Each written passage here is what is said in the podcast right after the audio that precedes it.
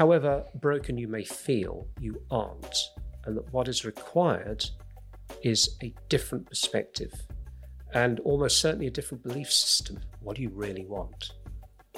I would spend quite some time actually clarifying the innermost aspirations and that inner purpose of the individual, which I think we all have. Beliefs are great, but hold them lightly. You know, be prepared to let them go. They're not you. They've got nothing to do with you. They're just a construct that you've placed a little bit of your identity in.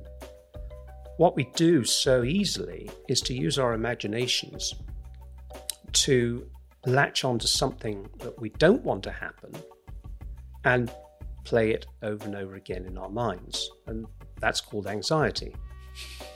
Very familiar with, yes. Most powerful tool we have as human beings is the imagination. And we are using that against ourselves to create scenarios that we don't want. Now, that is a perfect definition of self harm. Remind yourself that sense of brokenness is simply perception, it's not real. You cannot be broken. Quick question When did you discover that you're a leader? That your actions matter to those that look up to you? You may be an entrepreneur or an aspiring entrepreneur, innovating to change the world, or a CEO navigating a crisis, or a parent returning to work and learning to lead your career, your team, your children. There are many faces of leadership, and this is the podcast to explore them all. Welcome to Anatomy of a Leader with me, Maria Vorostovsky. I'm a headhunter and founder of HVO Search, where I help ambitious leaders hire their executive teams. My job today on this show is to help you discover your superpowers, to help you avoid making some of the same mistakes, and to remind you that even if you do, perfection doesn't and shouldn't exist. Thank you so much for listening, and please do subscribe and follow this podcast because it really helps others to discover these incredible stories. This show will challenge the way you think and may even change your life.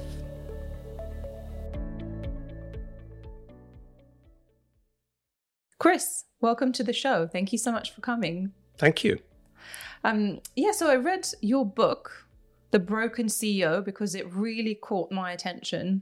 And the very first thing I wanted to ask you is why this title? I mean, we think of CEOs as powerful, capable.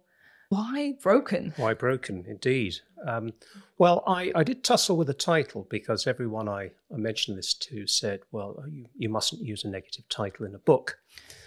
it must be positive. And I, I think there's a lot to be said for positive thinking, a lot. Um, but I went with that because that's how some people feel. That's how they can feel in, you know, in, in, in the depths of, of struggle and apparent failure. Uh, they can feel a bit broken. I know this because um, not only through my own experience, but certainly through having worked with a, a lot of CEOs and senior managers as an executive coach, uh, they they often come to me believing that they are broken and need fixing. And of course, as I say in the book, uh, no one's broken they don't need fixing. But that's how they present. So that was the title of the book. Hmm. So you say that nobody's broken. No. Is there a specific point when they come? Or have you seen any patterns as to when they end up working with you? Yes, I, I think uh, the pattern is that the old way of running their business or leading the organization just doesn't work anyway uh, anymore. And the more they try to push that modus operandi, the more they try to do, the less well it seems to work. And eventually they they throw their hands up and say, "I've got to find another way. Who do I turn to?" Um, because clearly they're not doing it on their own. Mm. So when you say the old way, what do you mean by that? The old way is is very often um, has elements of command and control in it. Mm. You know, mm-hmm. you've it's an autocratic approach. Now, don't get me wrong, as I think I mentioned in the book, an autocratic leadership approach is absolutely the right one in certain circumstances, but not all circumstances. And one has to be able to adapt to the situation and to the people you're dealing with. Again, this is nothing new. This is referred to as situational leadership.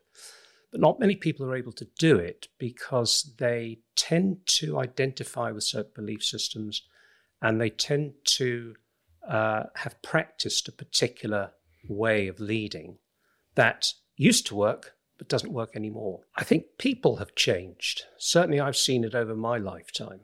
Uh, if you go back 30 or 40 years, um, people expected to be told what to do and and, and I'm, I'm generalizing hugely here. This doesn't apply to everyone by any means, but a lot of people expected to be told what to do and expected to be a cog in the system, a cog in the machine.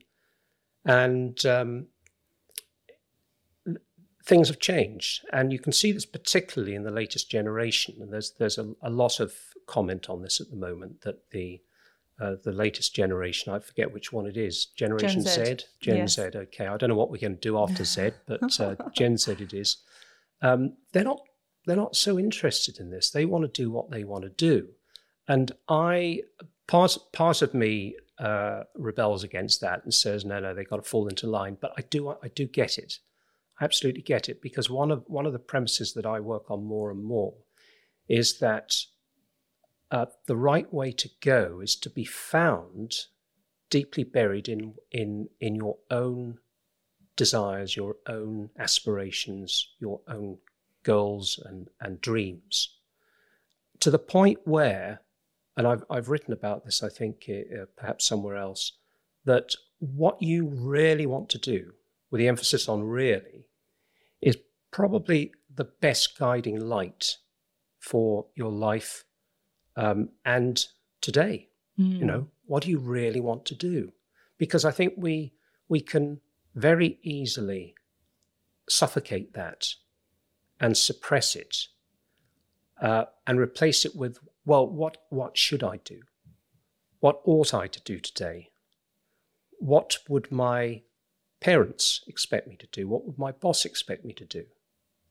Um, and all of that is a frame of reference beyond yourself. It's all out there. But within you, I think, I think within each of us, there is desire to go down a certain path, to explore certain things, to achieve certain things. And I think the more we can connect with that, um, the more in tune we'll be with the world outside. And in relation to Gen Z, I think that they are more in tune than that with, with that guiding light, that inner guiding light, than perhaps I was at the same stage. Mm. And why do you think that is? Because that's certainly the case. I mean, this this questions like what do I want is much more common in the generation than in the previous ones. Yeah. Is it because the parents have been asking the children? Is it because, you know, there's a cultural movement? Like where is this coming from? I, I think it's all of those. Mm. I, I, hmm. think there's there's a an, an, evolution in mankind that demands it. It's also heavily supported by technology, you know, mm. because we hmm. don't need to worry about generally we don't need to worry about where our next meal is coming from. You know, that's a lot of that is taken care of. So Maslow's pyramid, you know, the, the, the bottom two layers of that, mm-hmm. uh, they are far more robust than they were not so long ago. Um, and and I think people now rightly have the luxury to say, well, I'm you know I'm not going to worry too much about where I'm going to get my next meal from. I'm going to do what I want.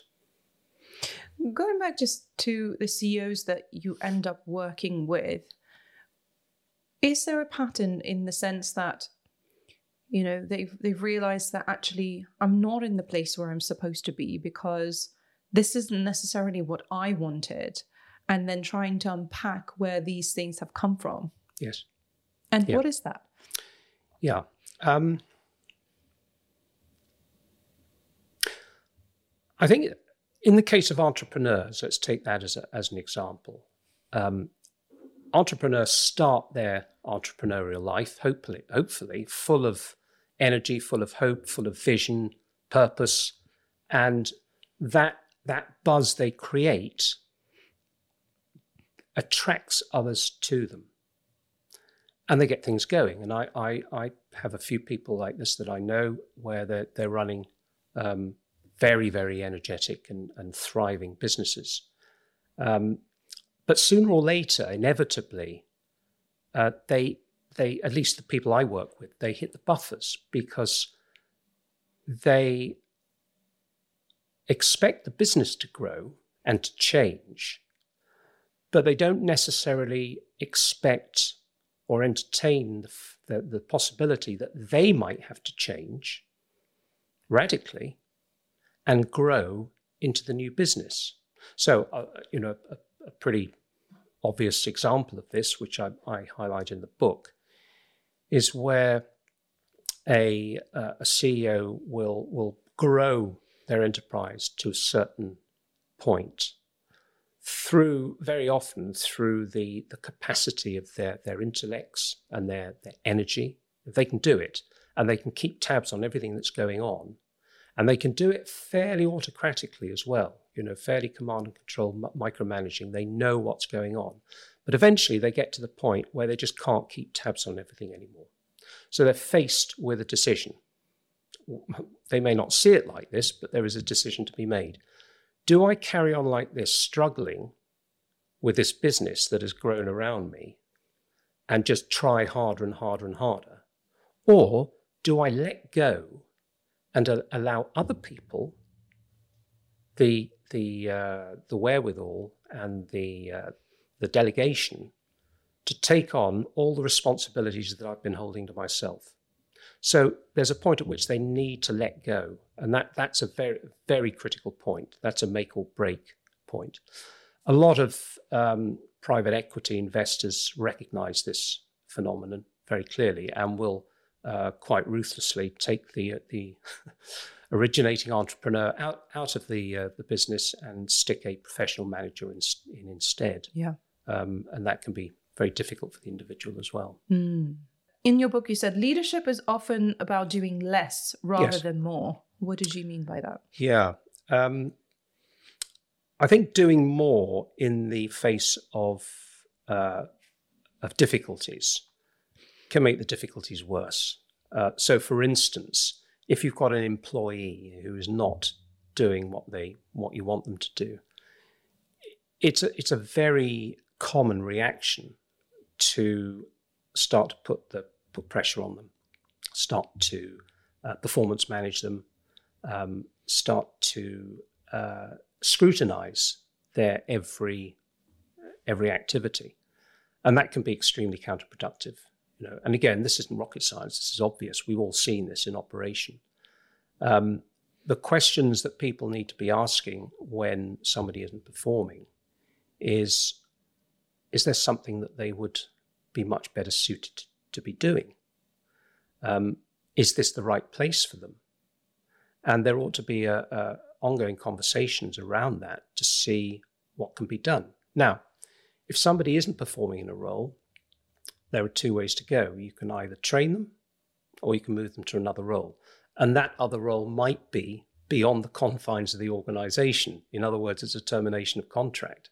Um, but that's fine too you know, providing it's done in a compassionate way where uh, the best interests of all concerned are taken into account, that's a perfectly valid thing to do. Now, I see a lot of CEOs desperately trying to avoid that particular action because they don't want to be someone that sacks an employee. They don't like it. Um, the problem with avoiding that action is that it just creates more and more difficulty down the line for the whole organization. Mm-hmm. Um, and the higher the uh, the level of the individual in the hierarchy is, the more trouble it creates. Mm. Actually, what's interesting is that out of the CEOs that I interview, pretty much the top three regrets they have is not letting go of someone sooner. Yeah, absolutely. Um, there's a uh, quote from a guy that used to run in uh, run part of Microsoft, a big chunk, and it goes something like it's better to have a hole in your team than an a hole in your team, uh, which kind of says it as it is. Mm-hmm. And I think that's very, very true. Uh, the wrong person in the team, and I've seen this so many times, can cause so much damage. Um, and it erodes the, the culture within the team, and that spreads beyond the team itself to you know potentially the whole organization. Uh, and all that I say, all you know, I, I don't underestimate it. But what needs to be done was that that person needs to be moved out of the organization. And I actually, um, in the last few years, I've done a num- number of interim management roles as an interim general manager or CEO, and essentially the the core of what I've had to do is to remove people that the the current management didn't want to do. They agreed it needed to be done, but they couldn't bring themselves to do it. Mm. I suppose it's easier for someone external to come in and do that as opposed to having to do that yourself when you've built some sort Yeah. of bonds. Yeah. And I think the one of the challenges of, of leadership is being able to separate yourself to some extent as a person who has a relationship versus a leader of that specific business and having to make the decisions that are for the business's greater good. Indeed, but what I, I think you can you can take that one step further. That if it's in the business's greater, greatest good, it will also be in the individual's greatest good. Mm-hmm. You cannot. I, I haven't seen a relationship where one party benefits and the other doesn't. I don't think they exist. You know, if if someone is in the wrong place, it's wrong for both parties, not Mhm. just for them. Mhm. And th- this is this is the, the bit that some leaders miss uh, because they don't see that bigger picture. And that's very often compounded by a, a, a, a wish to be liked. You know, they don't want to be seen to be the bogeyman and, and all of that. They they enjoy the, the good relationships they've got. Um, but in the end, that will work against you. Mm. And going to that point about wanting to be liked, what do you see? You know, how does that play out in the the broken CEO? Because that also has to come from somewhere. Yes, well, that probably like like many psychological patterns can be created in in childhood. Um, my work as an executive coach isn't isn't to uh, to get into kind of therapist role and identify that, um, but I don't think it needs to be identified. I think it needs to be acknowledged and and then put to one side. Um, but the need the need to be liked, yeah, it's a very powerful thing, isn't it? Um, and if it's allowed to filter into every relationship, what it can do is to undermine the authenticity and the trust of that relationship. Well, initially the authenticity, because you're not actually communicating what you feel Mm-hmm. to the other person. You're inevit- inevitably you're telling them what you think they think they want to hear. Mm. So we're talking about understanding an individual where they're good at, what they're not good at, from a leadership perspective of, you know, potentially letting them go. What if the leader themselves need to go through that process to understand, well, you know, talking about, well, you know, something's not working out and I'm just trying harder and harder. How do you go through that process to realize, that, you know, do you need to be in a different role, for example? Right. Yeah, very good question that. And it, it comes back to the principle of what do you really want? Uh, so I, I would spend quite some time actually um, clarifying the the innermost uh, aspirations and, if you like, the purpose, that inner purpose of the individual, which I think we all have. I think there's all that, that, that all of us have some little spark that we want to express in some way. Many of us are not, for whatever reason, not able to express it fully. In the case of some CEOs, they're not expressing it at all. And the right thing to do is for them to go off and do something else. But that requires, you know, quite a little bit of reflection and soul searching before we get to that point. Uh, but it does happen, yeah. Hmm. I'd like to explore what your definition of a leader is. Um, I think a leader is is someone that can excite people to do things they didn't even think they could do. I think that's what it boils down to. Good, good things, obviously.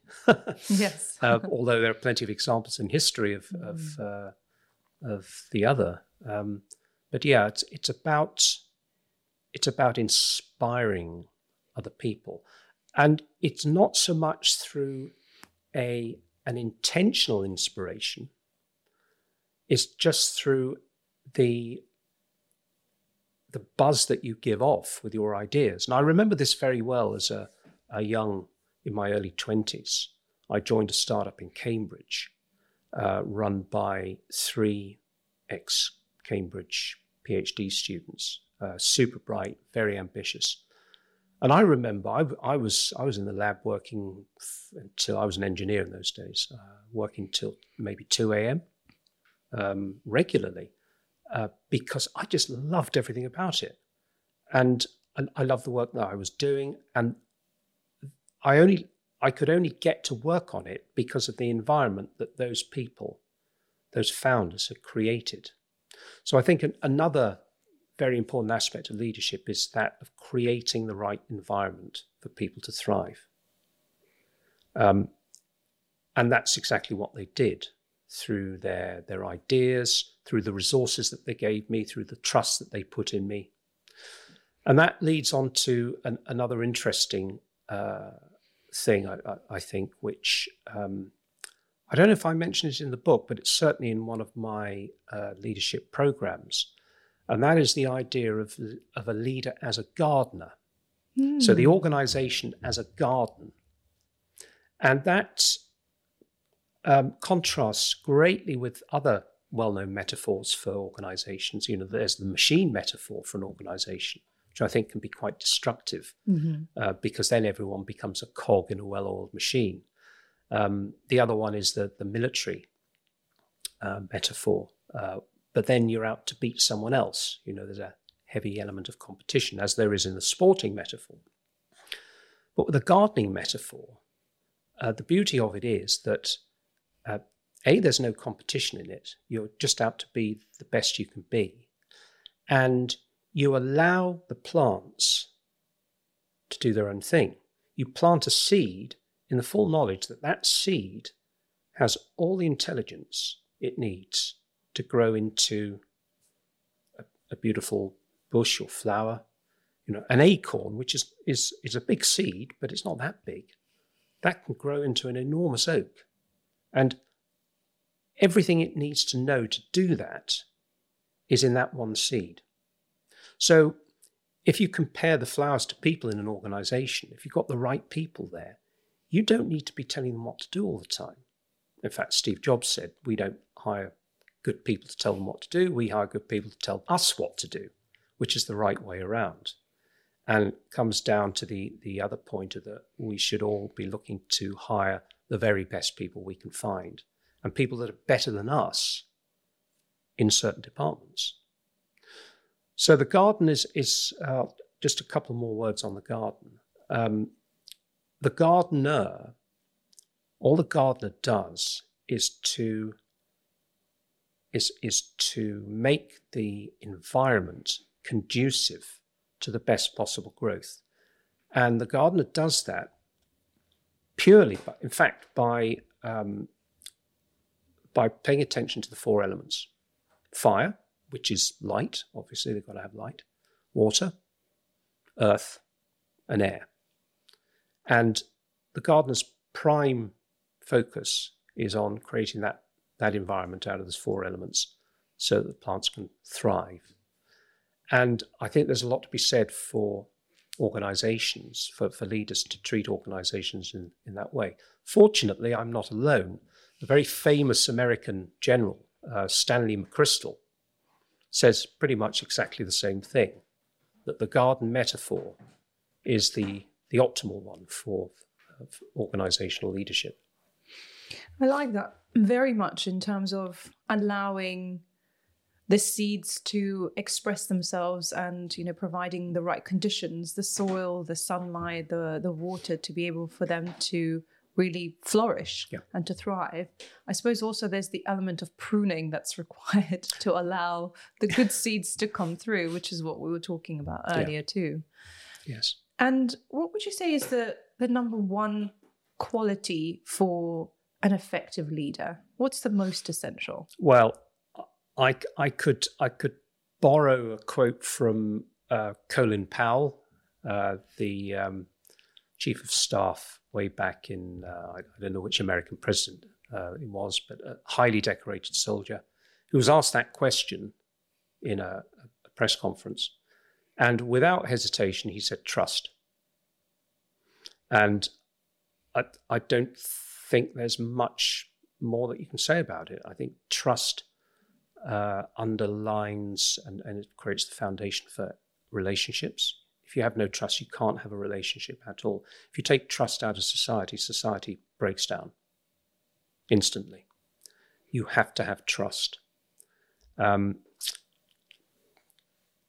the challenge is to recognize that that trust is not just about the other person's behavior. The, the, the, the essence of it is held by both parties. So I have to trust in myself and I have to trust in the other person. And I have to be very careful about judging the trustworthiness of the other person. And I think the starting point needs to always to be full trust until you're, you know, it's proved otherwise. Um, because if, if you go into a relationship without trust, um, then it, it will skew it very, very quickly. It's a bit like, coming back to the garden metaphor, it's a little bit like um, planting a seed, allowing it to germinate, and then digging it up to find out how it's getting on. um, that doesn't work. No.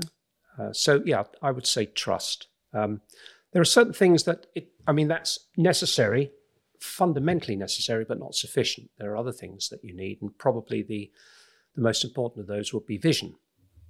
Um, the the leader's vision is the the thing that galvanizes the, the leader and everyone around them into action, and they have to hold the vision.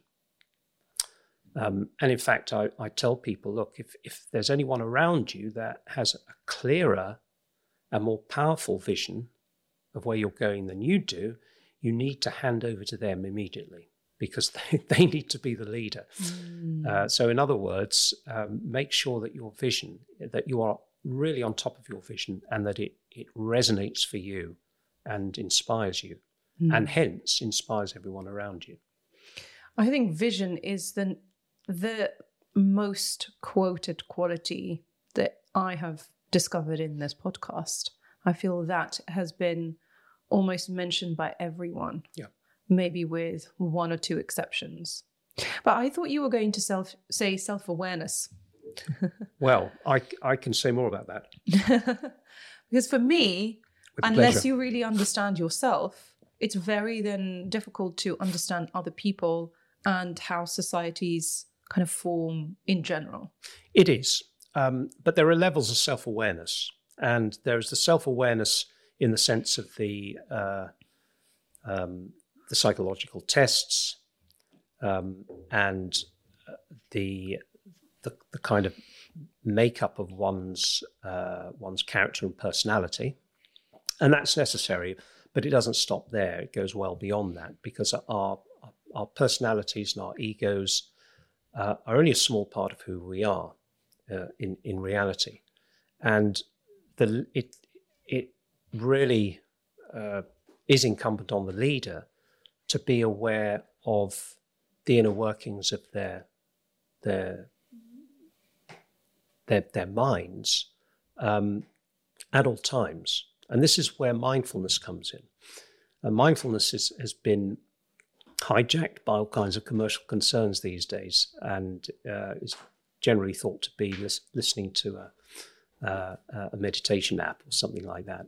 Um, unfortunately, uh, and inconveniently, it's it's not like that at all. Um, it it really comes down to a a profound awareness in every moment of one's own inner dynamics. And one's own inner dynamics being in, uh, influenced constantly by everything around, you know, perceptions that are coming in. Um, and for, for me, that's that focus on the present moment is greatly helped by the understanding that there actually is no such thing as time.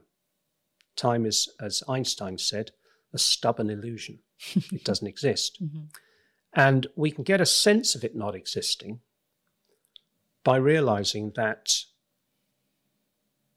there is no past and there is no future. And I use those words very carefully. There was a past and there will be a future, but there is no past. And what we tend to do so easily is to drag what we think is the past into the present and allow it to pollute and dilute the, the fullness of the present moment. Um, and we, through what we miss as a result, we tend to start struggling and end up feeling broken. the, the past, what we, we do so easily is to mistake the past, which has no existence whatsoever, with a memory of the past, which is something completely different. And we attribute reality and currency to the past when it cannot have any or, or rather to the memory of the past, when the memory cannot be and is not the past, it's just an artifact of it. Mm. I'm a huge believer in that as well, in, in the sense that there is no time.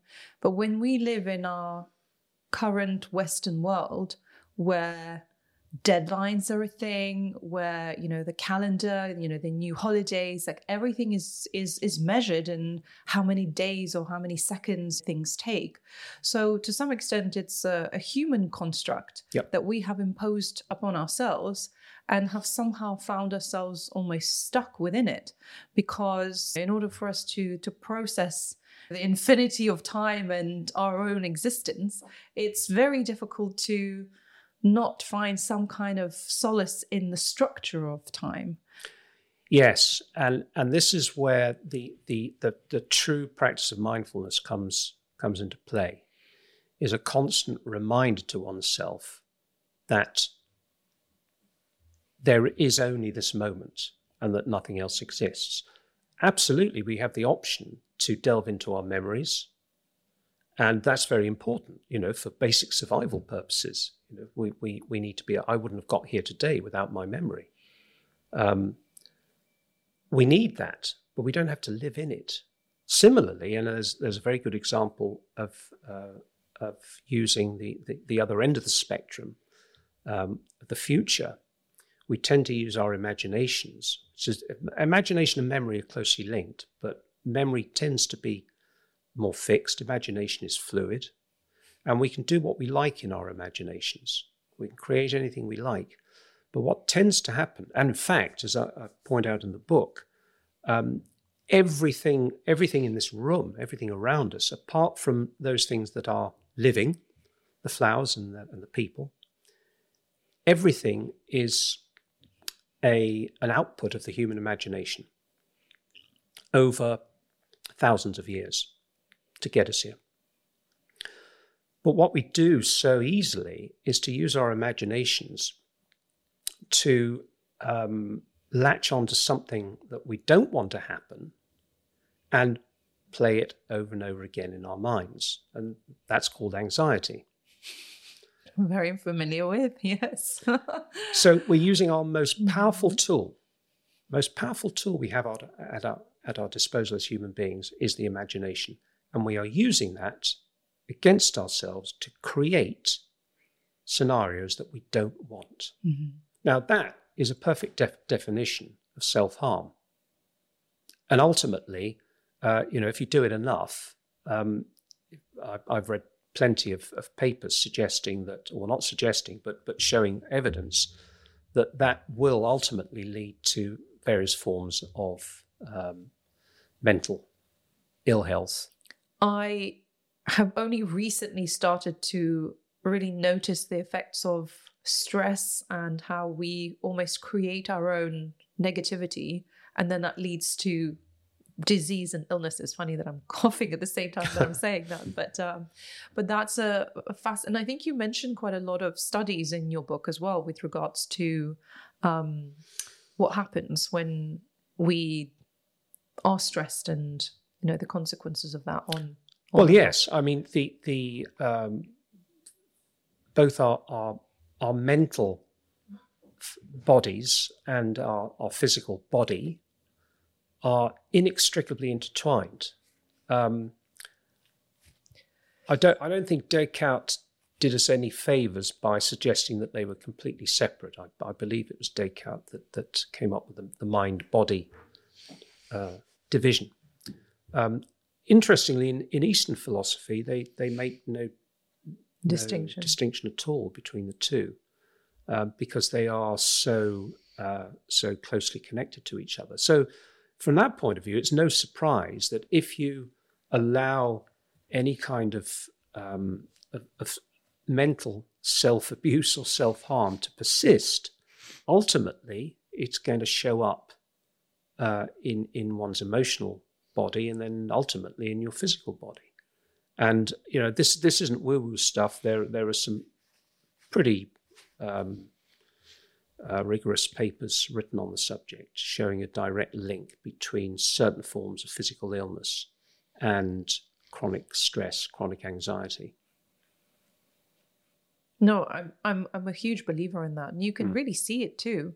And I think as as we age as well, and that accumulates, and you also begin to realize what we're talking about you know who am i doing this for? Is it for me or is it for someone else? And all of a sudden as you get to that stage where you know you are beginning to step into you know more senior positions or you know having to then either step into ceo or you know sort of senior managers you know all of that begins to to accumulate as well so i just find that mm. fascinating and how it becomes even more important to really focus on your internal state. Yes. But what you know just got me thinking in terms of you know in the west we have this separation between sort of the mind and the body and then the eastern philosophies don't and you know arguably kind of our western world is setting the standard in terms of you know how businesses should be run what's effective what's not.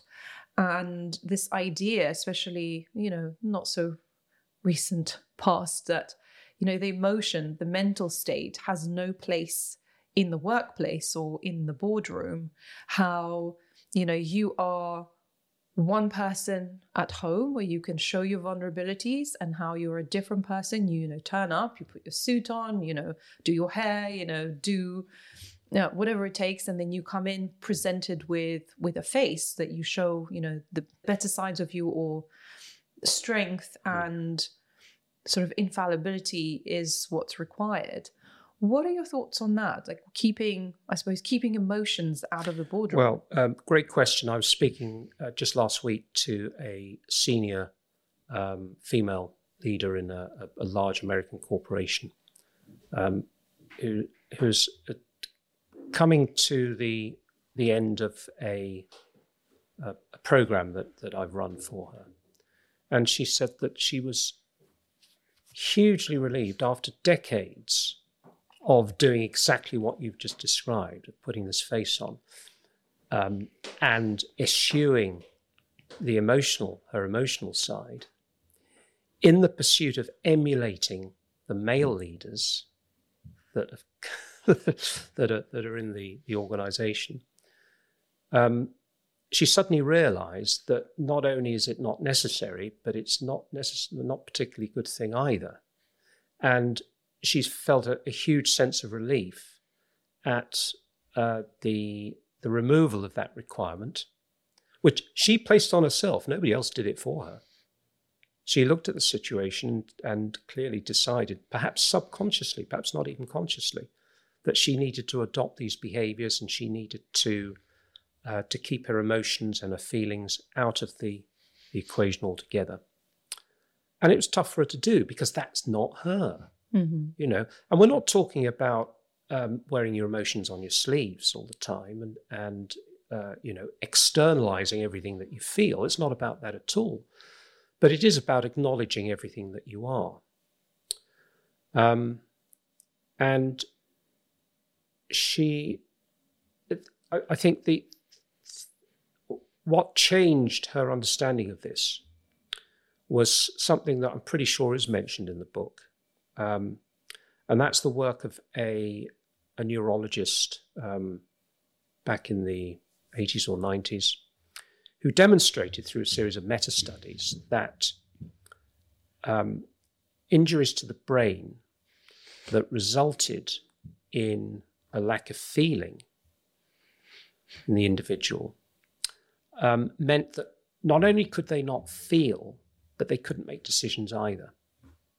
Now, that was a big eye opener for me because as an engineer, I imagined for you know the first part of my career that um, logic was everything, Mm-hmm. and that uh, organizations needed to be the kind of well-oiled machine that I was designing, um, and that anything else would work properly. Well, well-oiled machine organizations don't work properly either, as I discovered, and then I came across this this particular uh, evidence, which I think was first published or may have been published in um, Daniel Goleman's book on emotional intelligence. And that was unequivocal proof that you make decisions on the basis of how you feel, not how you think. Mm. Now, that's not to say you don't need to think. It's not to say you don't need to do your homework, do your analysis, and all of that. You do need to do that, but all that does is change the way that you feel towards the issue at hand. If you remove that feeling, you will have no decisions to the point where you can't even decide which restaurant to go to. Mm-hmm. I remember reading a study, and I don't know if it's the same one, and it was a case study about a woman who had, was probably in a, in a car accident, but she had some extensive brain damage that allowed her to have all the faculties. She could walk, she could speak, and the part of her brain that was damaged was her emotional center. And they were monitoring this woman to understand what will happen to her. And she could not make decisions. She would go to a supermarket and she could literally Yeah. not choose which cereal to buy Yeah. because it was so inextricably linked to her ability to make that decision. Yeah. When I came across that, it's like, you know, emotions have a bad rep. And emotions are quite frequently also attributed to women, whereas we all experience them. It's just how perhaps they are expressed may be slightly different, but how important emotions are in our biological bodies that govern everything that we do. Yeah. And this is my point about this division between the emotions or the mind and the body itself. And they're not, they, they're completely linked. Oh, yeah. Yeah, absolutely. Mm. Um, yes, I, I think th- this was a big breakthrough for me. It was certainly a br- breakthrough for this, this woman, my client. Um, and I, I have absolutely no doubt that her style of leadership will change radically as a result. Just knowing that and giving her, herself permission to be all that she is, not just a, a chunk of, of her that she thinks is acceptable to the organization. Mm. And if that then makes her incompatible with the organization, that doesn't matter. The most important thing is that she's being compatible with herself. I mean, this is it, isn't it? Where there's part of self awareness and self understanding in terms of what you're good at, you know, what your strengths are, you know, what you enjoy, what you don't enjoy, and trying to find a way of matching that with the company that you go and work with. And I think that's the that's the magic. Yeah. And in the past, where people were expected to work, you know, in the same company until they retired, versus now, I mean, I think Simon Sinek the other day was talking about how you know Generation Z, you know, expected to jump from one job you know, to another every year. Not that I necessarily think that that's a good idea either, but this idea that we have a lot more options, at least in our kind of immediate Western, you know, world, where you do not have to stick with the same place. You can find somewhere which resonates more with your values and your skills. You just need to assess and understand them first. Yeah. And Yeah. also not be afraid to say, actually, this is not a place for me, and to find something that fits better. Yes, absolutely.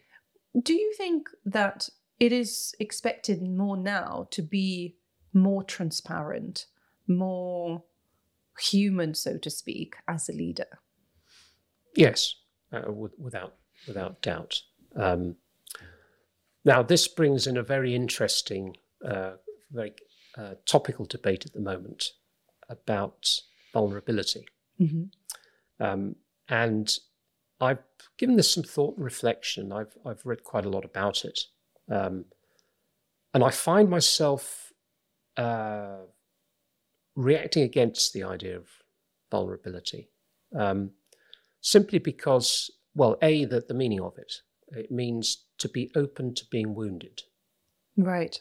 be open to wounding. Is that how we perceive vulnerability as well? As in, when I say we, do you feel that's an accurate description of what people mean by vulnerability? You know, visible vulnerability in, you know, as a leader, for example.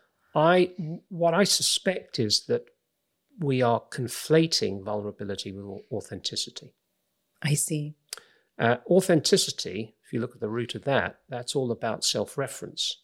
You know, the auto is self, um, and it's about being complete within oneself, which leads into integrity. Um, but vulnerability is, I think, in, in within oneself, one needs to be vulnerable in the sense that one needs to acknowledge what's going on and the impact it's having on one and integrate that into who you are and not deny it, push it away and sweep it under the carpet. Um, but I don't, I'm, I'm not a fan of externalizing our emotions on a, on a real time basis. And I don't think that's really what people want from their leaders. I think what people want from their leaders are, are those that can stand firm when the going gets tough. Uh, or as uh, Colin Powell said, um, look bright and energetic when you're feeling tired and want to go to sleep. Um, look satisfied when you're feeling hungry. You know, all, all of those things. You, you need to present almost an ideal, and that's part of the vision. You know, the vis- a vision is always an ideal, it's a dream. It may manifest, but the chances are it'll manifest in a different way from the dream that you're holding, or that your dream will adapt as time passes. But it's an ideal, hmm. and I think leaders have to represent an ideal. And if you look at the great leaders of the, I won't say the 21st century, but the, certainly the 20th century, I, I think they, they had a vision, they knew what they wanted, and they stood firm.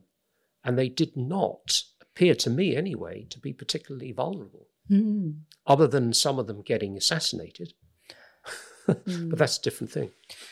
Talking about representing the ideal, and I wonder if the ideal has changed as well, because through anecdotal stories of, you know, for example, we we had someone on the show who was talking about, you know, um, a CEO or a senior leader that she was working with who was going through something really difficult. And she encouraged him to come forward and to talk about that. So to some extent be vulnerable and expose some of his weaknesses and, you know, showing this is how he went through the situation. And as a result, the team was so grateful for him kind of explaining that situation and showing his vulnerability and showing that he's more of a, a human being and much more relatable. And as a result, the team camaraderie and the respect for this person increased. Okay, but was that done in retrospect or was that done in the moment? I don't know. I think it was done in the moment. So was he externalizing his his his perceived perceived weakness within himself as it manifested? I'm not sure if it was perceived as a weakness because I think it was an external event that happened. Right. It was less about, oh, I did this mistake and this is how I've uh, arrived to it. I think it was a personal situation that happened in, you know, to him that has made him feel emotional, distressed, Yeah. upset. But I'm I'm I mean I I'm I would be all for relating that as a an example of how one approaches adversity. But to do it at the time in the moment as it's unfolding and to be externalizing the uh, perhaps the indecision, the anxiety, uh, and and saying to everyone, look, this is a terrible situation, and I don't know how to deal with it. I I would find that uh, potentially destabilizing with, within a team. Mm. Mm. If they were to say, I don't know how to deal with it, but we're going to find a way through, that's another matter. But there, there again, he's she's holding the vision. We're going to get through. That's the important bit. And that's not vulnerable. Uh, so, do leaders always have to have the answer? No, absolutely not. Um, and I tell m- many, many of my people, some of the best things, one of the best things you can say is, I don't know. You know, particularly when people start relying on you for having answers. I don't know. You you go and find out. Or was it ask ask Uncle Google? yeah, or or whatever. Um, and there are various stages of coaching. Where I think I describe in the book where you you, you take people um, through a, a, a it's a bit of a process, I suppose, in order to make them more self, uh, well, self-reference, self-reliant. You know, finding the answer from within, or or at least finding the answer on their own.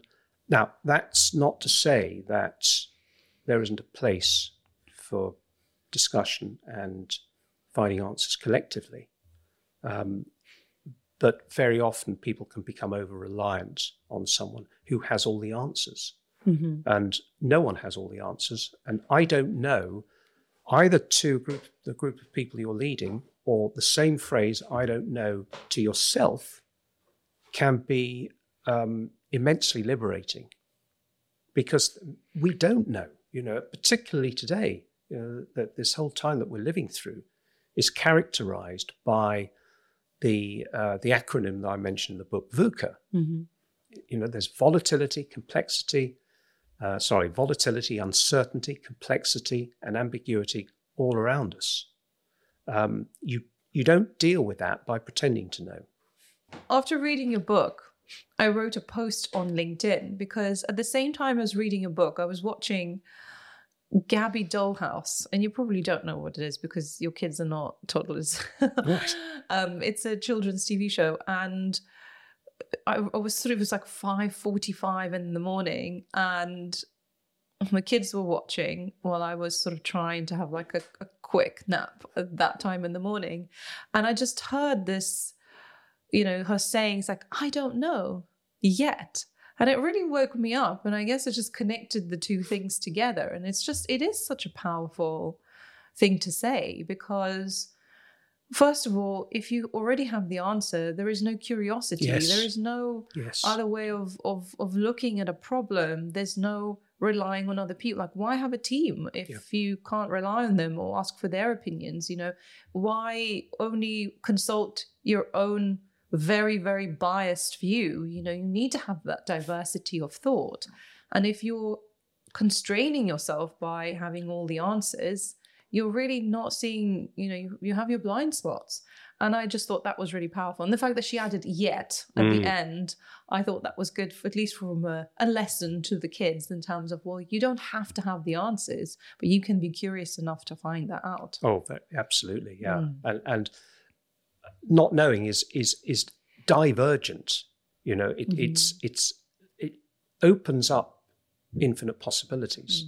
I guess it's like being bored as well, isn't it? Yeah, yeah, where you know you you need that and going back to the sort of you know the the mindfulness of of sort of sitting in the discomfort either of not knowing or sitting in the discomfort of I don't have anything to do, where you have to sort of let things come to you or to take the time, Mhm. To take the time for the answer to kind of float up or for you to have it, you know, connect the dots in a different way. Yes, um, and that's right, and that's a that's a, a living process. Whereas just plucking a an answer or a belief system, because they're the same thing, and applying that to whatever's in front of you, is a very dead process. Mm-hmm. You know, it's very algorithmic, um, and that's why I, and I I find it interesting the you know the big debate about theism, atheism, and agnosticism. I find that um, in essence there is no difference between the believer and the non-believer. Really? In what way? Well, the, the they because they both believe in something, Right. right? The atheist believes in what they believe in, Mm-hmm. uh, and, and, and a non-existence of a deity. The believers believe in a deity, but they're both belief systems. The agnostic, who sits in the middle, or maybe up here or down there, um, doesn't believe anything at all because they say, "I don't know." Mm-hmm. You know, the evidence that I have uh, is not sufficient for me to say one or the other, Mm-hmm. and that's that's where I I like to sit and I like to um, be comfortable there as far as I can in not knowing. Now, this irritates my wife sometimes because she accuses me of sitting on the fence. But as long as you've got a pillow to sit on, you can see both sides and you can see much further. Mm. It's true. And you can begin to formulate your opinion on more evidence as opposed to just Yeah, polarizing absolutely. yourself into one or- or the other. Now, beliefs are great, but hold them lightly. You know, be prepared to let them go. They're not you. They've got nothing to do with you. They're just a construct that you've perhaps placed a little bit of your identity in. Um, but let them go. Now, another thing that characterizes the present time is a uh, is a polarization of view. You know, we can see this all around us at a, a, a micro level, at a global level uh, opinions are polarized and people are are massing at one pole or the other in order to fight the other. This, you know, you're, you're talking about that when the timing is really right for this as well, because for me, it feels like that's what starts conflict so much. Oh yeah. And the media has a lot to say in this because it is beneficial for them to polarize people into one camp or the other.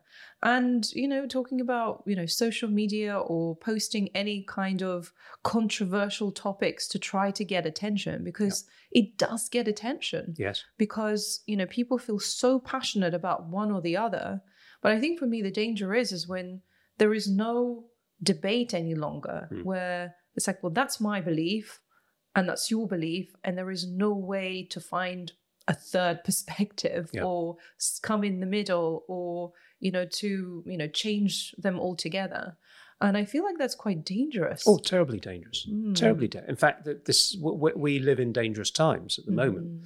Mm. Um, and and yes, you're absolutely right. That that's what it is, and it's all because we are being, we believe that it is right to to hold strong opinions, and actually, it really isn't that necessary, and it really isn't that helpful, because we are not our opinions. We're human beings. The life behind the opinion is far more important than whatever opinion you happen to be holding. Mm. And the the re- I, I think one of the reasons that we we get stuck in this is because we invest our identity in those belief systems. And when you do that, they become part of you. They're very difficult to extricate.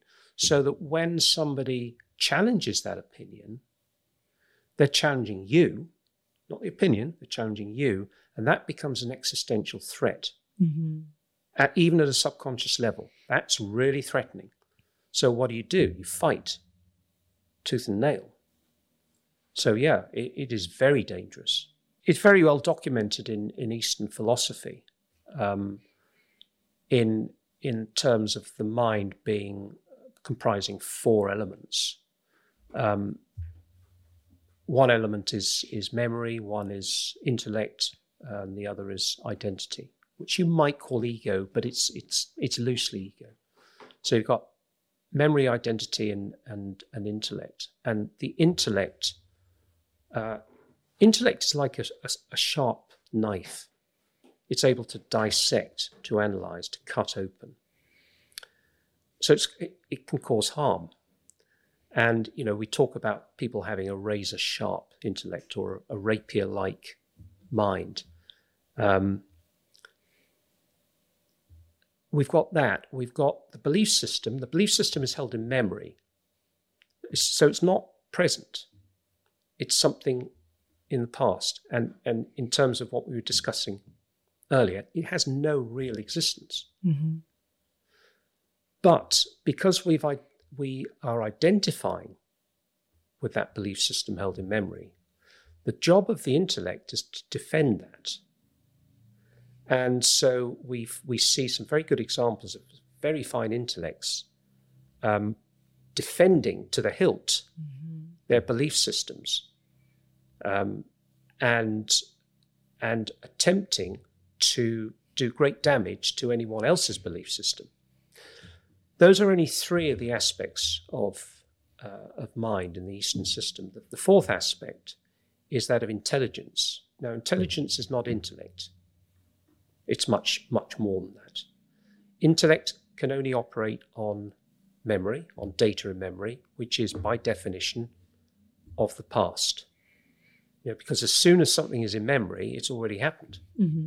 It's gone in reality. So those three aspects of mind do not exist in the present moment. The only one that does is the intelligence. And that's a far, far greater con- uh, concept altogether and um, has both uh, individual and um, collective aspects to it. Um, I, will go on at great length, but probably but best not to here. Uh, but the point being that we are using our minds in a very, very limited way when we get into those kinds of, of division of, of belief. Mm. What advice would you have for CEOs, leaders, entrepreneurs when they do feel broken? Uh, well, read the book is the first one. Um, remind yourself that sense of brokenness is simply perception, it's not real. You cannot be broken.